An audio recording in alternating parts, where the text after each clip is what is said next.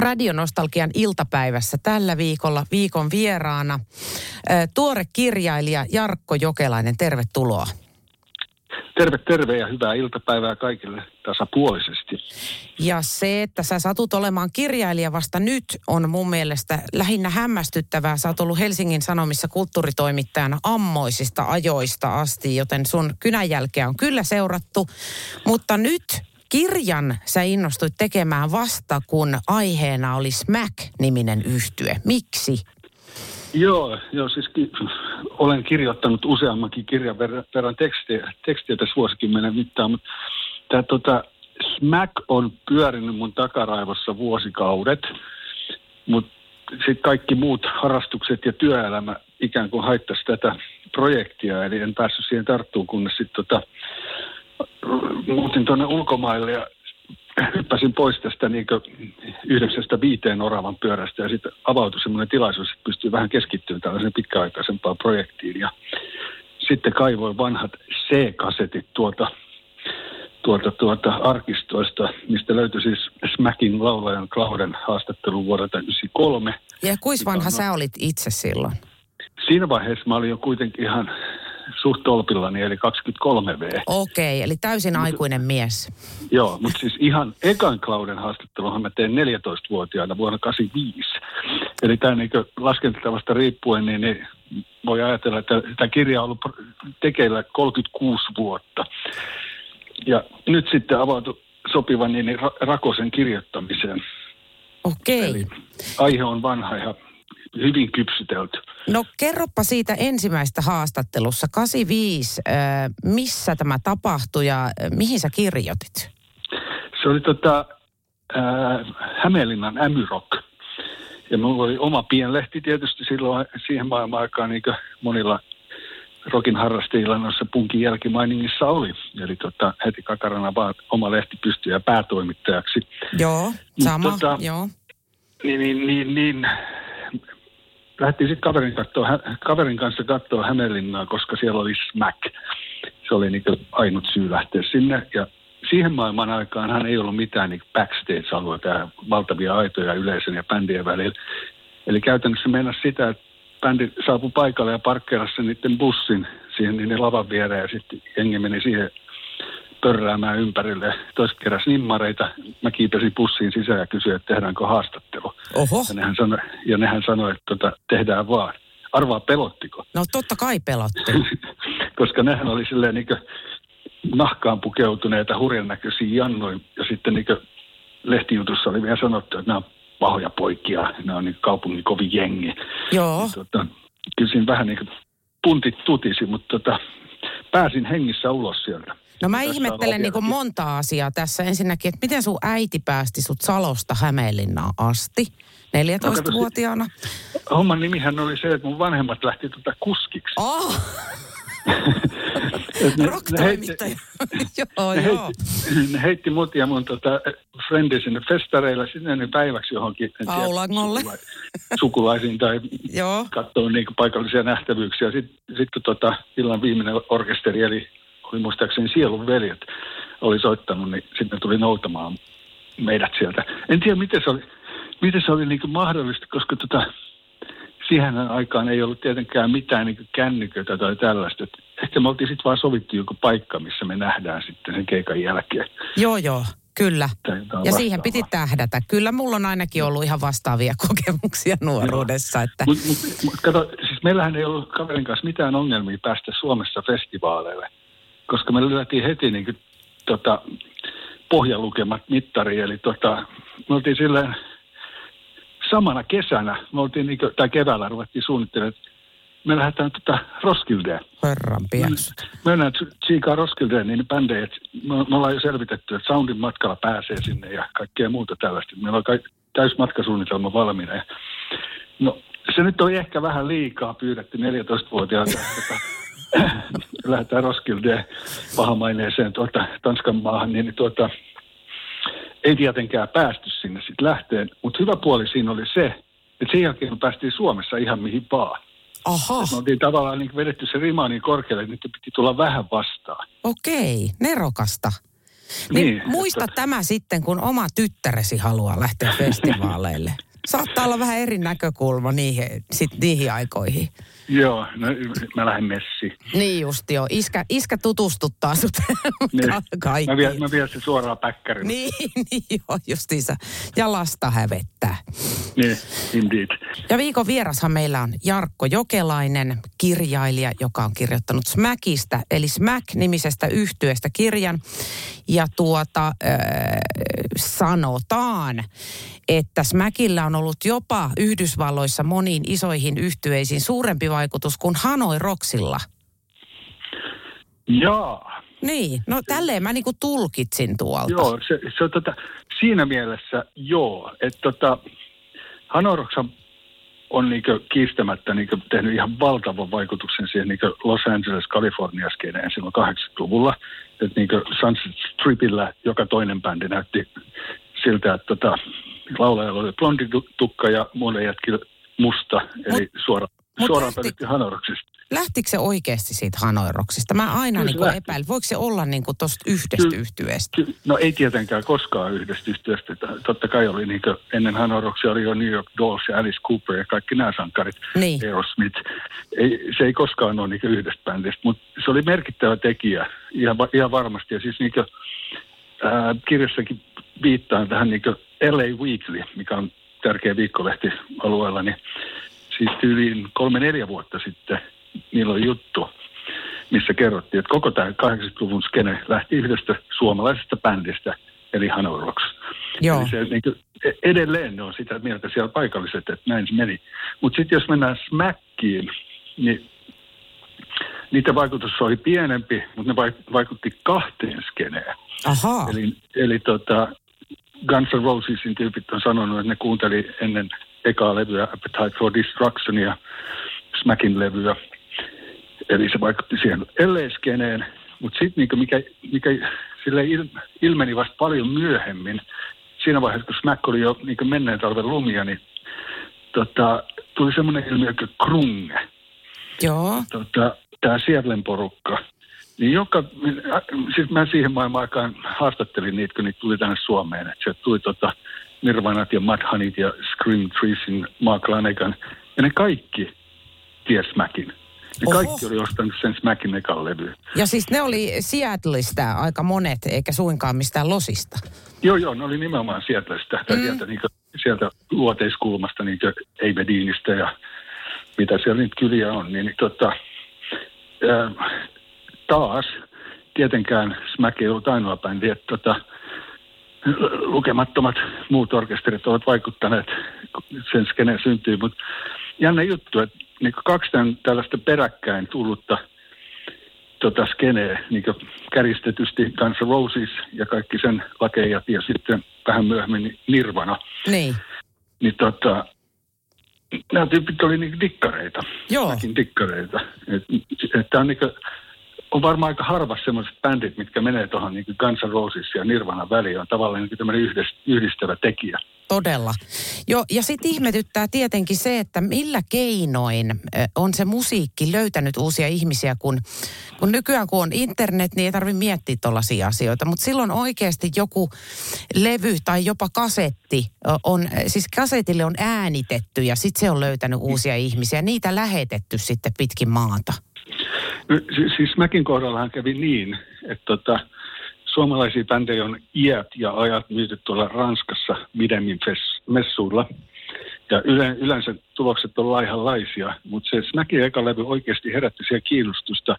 Ja se sitten niin, niin myytiin tuonne maailmalle, että se julkaistiin Yhdysvalloissa, Kanadassa, Etelä-Amerikassa niin heti tuoreeltaan. Että se, tota, se oli siellä kaupoissa saatavilla. Ja siihen maailman aikaan levyt, jonka kannessa oli tarra, missä sanotaan, että tämä on vähän niin kuin Stokes, ne oli aika harvassa. Että jos sä olit niin kiinnostunut ikipopista, niin sä todennäköisesti niin raasit sen sinne tiskille ja ostit pois. Joo, joo. Eli samalla lailla kuin jos sä ostat vaikka Amazonista kirjan, niin sit se tarjoaa sulle nykyään heti, että sä voisit tykätä myös näistä. Niin. Joo.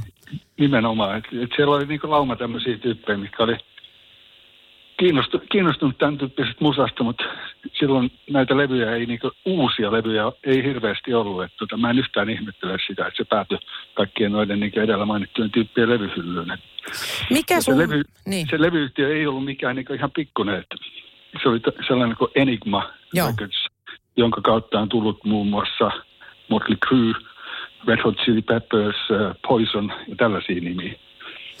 Mikä sun mielestä tässä Smäkissä lyhyesti ilmaistuna oli se juttu, minkä takia siitä tuli niin kiehtova?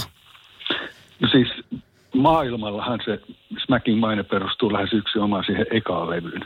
Joo, mutta koko, todella... koko yhtyeeseen ei yksittäisiin henkilöihin siinä esimme. Äh, kyllä se on se levy, koska eihän niistä kukaan ollut sitä bändiä nähnyt keikalla. Et me tiedettiin täällä Suomen päässä, kuinka niin raivo hyvä livebändi se oli, mutta mm. tuolla ma- maailmalla se oli ennen kaikkea sen levyn kautta ja sen takia, koska se oli niin primitiivinen ydinpommi tavallaan, että se, se oli suoraviivasta kaunistelematonta rockia ja jos yhtään muistatte millaista, millaista musiikki oli silloin 80-luvun puolivälissä, niin sehän oli usein siloiteltua ja ylituotettua ja kaikkea muuta sellaista, että Smack oli niin täysin irrallaan siitä niin kaikesta ympäröivästä ja se sitten löysi sen porukan, mikä oli kiinnostunut vähän niin vaihtoehtoisemmasta kamasta. Mä, mulla tulee 80-luvusta mieleen Nothing's gonna change my love for you. Niin, sen kauemmas ei ehkä pääse smäkistä. Joo, mu, joo mu, mullakin lähti heti soimaan päässä. Onneksi ole hyvä vaan. Siinä on sulle nyt sit korvamaton loppupäiväksi. Joo, kiitos tästä. Radionostalgian iltapäivässä viikon vieraana Jarkko Jokelainen. Me ollaan puhuttu äh, Smack-yhtyeestä, joka 80-luvulla yllättäen lähti ponnistamaan Amerikoihin. Mitähän varten se ei muuten Briteissä sitten ottanut tuulta? Vai onko britit ylipäänsä sellaisia, että, että tota, kiitos, mutta meillä on tarpeeksi näitä yhtyeitä, ei tänne tarvitse tulla? Joo, sillä on kaksi selitystä oikeastaan. Ensinnäkin bändin nimi, Smack, joka No okei, okay, se voi tarkoittaa tuota ruoskaniskua ja suudelmaa sarjakuvissa, mutta tuota, kyllä pojat oli itsekin siitä hyvin tietoisia, että englannin slangissa, varsinkin Britteen saarella, se tarkoittaa myös heroiinia. Ja sitten tota, niin siihen maailmaan aikaan Briteissä oli tämmöinen valtava heroinin vastainen kampanja, koska se oli jonkin sortin ongelma siellä, niin siellä oli muun muassa tällaisia anti-smack, say no to smack tyyppisiä sloganeita koko kylä täynnä. Et pojat sitten itse huomasivat sen, kun ne meni käymään Lontoossa, että whoops, tämä bändin nimi ei ehkä olekaan ihan hyvä. say no to smack. Tai sitten päinvastoin, että, niin. että kun vanhemmat kieltää, niin lapset innostuu. Niin, sekin on mahdollista.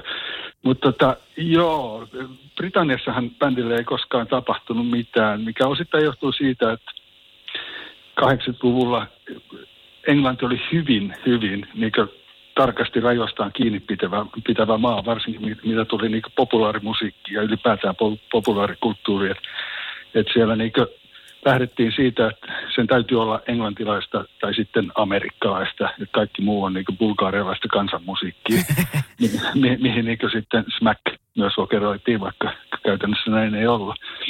Et tota, Hanoroksillahan kävi vähän toisin, koska niistä tuli tavallaan paikallinen bändi. Aha. Hän muutti sinne. Joo. Ne ekat keikat, mitä ne teki, niin siellä oli joku neljä ihmistä ja koira.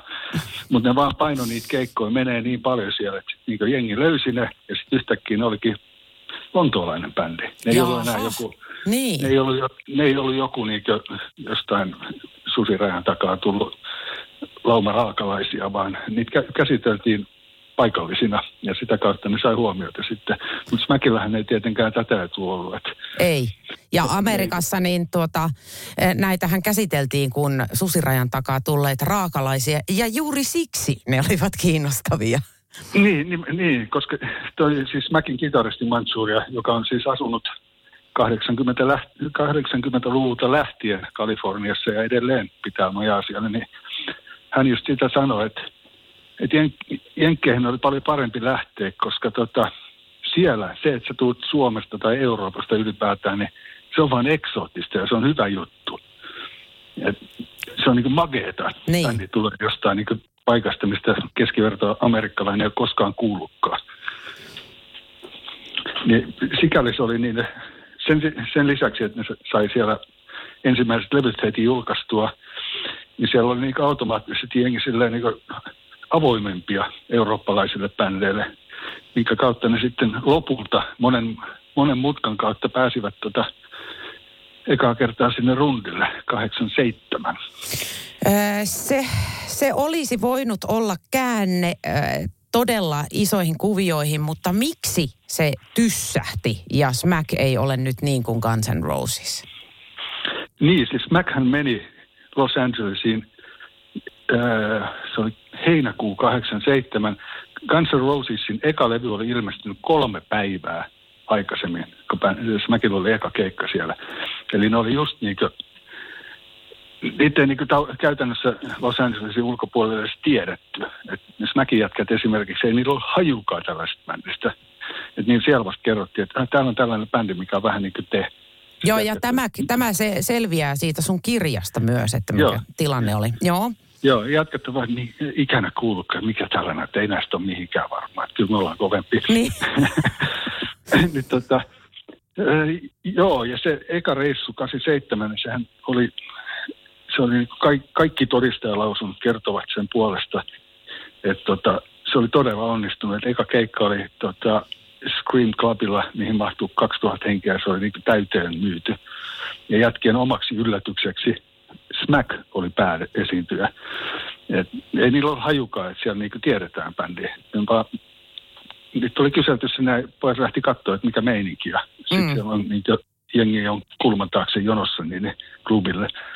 Ja silloin, niin kuin, silloin oikeasti siellä oli näin, käytännössä kaikki isot levylaskat oli chiikaamassa niitä ja tarjoltiin erinäköisiä niin kehitysdiilejä kautta sitten ihan valmiita levytyssopimuspapereita. Että mm. Et oikeasti, niin kuin, mitä ei oikeastaan tähän saakka kerrottu ennen kuin nyt, niin, niin niillä oli Electra Recordsin kanssa diilipöydällä.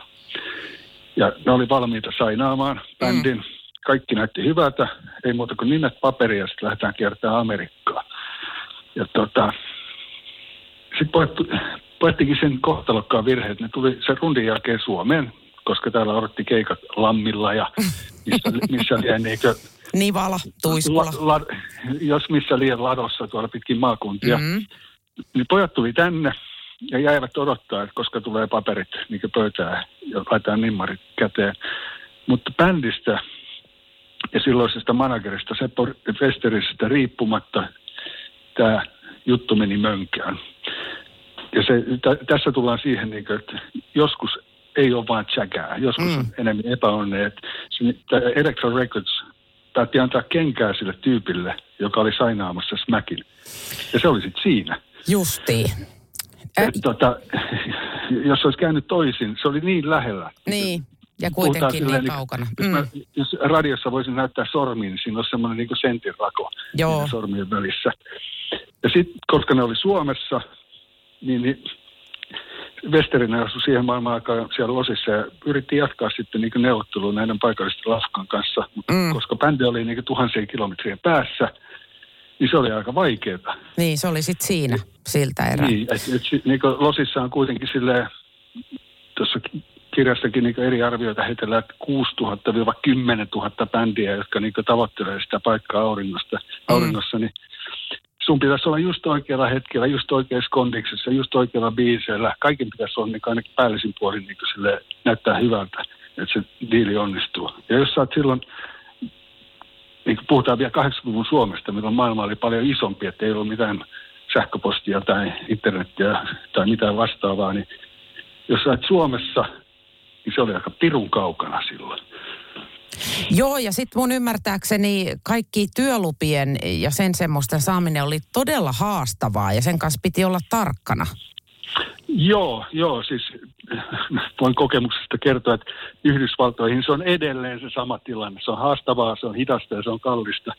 Siihen, siihen maailman aikaan se oli ei ehkä yhtä haastavaa, mutta niin haasteellisempaa, paljon haasteellisempaa myös Euroopassa – ennen EU-jäsenyyttä. Että tota, se oli paljon, paljon vaikeampaa myös lähteä Euroopassa rundille. Et se, se nyt on ainakin muuttunut. Tosin britit otti nyt vähän takapakkia, siellä ollaan siirrytty takaisin kivikaudelle tässä suhteessa. Joo, totta, Brexitin myötä. Saas nähdä, miten sen kanssa käy. Tietenkin hirvittävän suuri osa todellakin maailmalle lähtemisessä on tuota nimeäminen. Yhtyen nimissä Mac meinasi muodostua kompastuskiveksi, mutta ei siis Yhdysvalloissa tullutkaan kompastuskiveksi. Mutta yhtyen jäsenillä oli myös erityiset nimet. Niin, mikä tämä Manchuria esim. Minkä takia joku ottaa nimekseen Manchuria? Se tuli mantereesta. Kato, e- eihän nyt, Manchurian oikea etunimi on Mika. Joo. Ja Clauden oikea etunimi on Ilari. Niin. Se oikea nimi on Simo.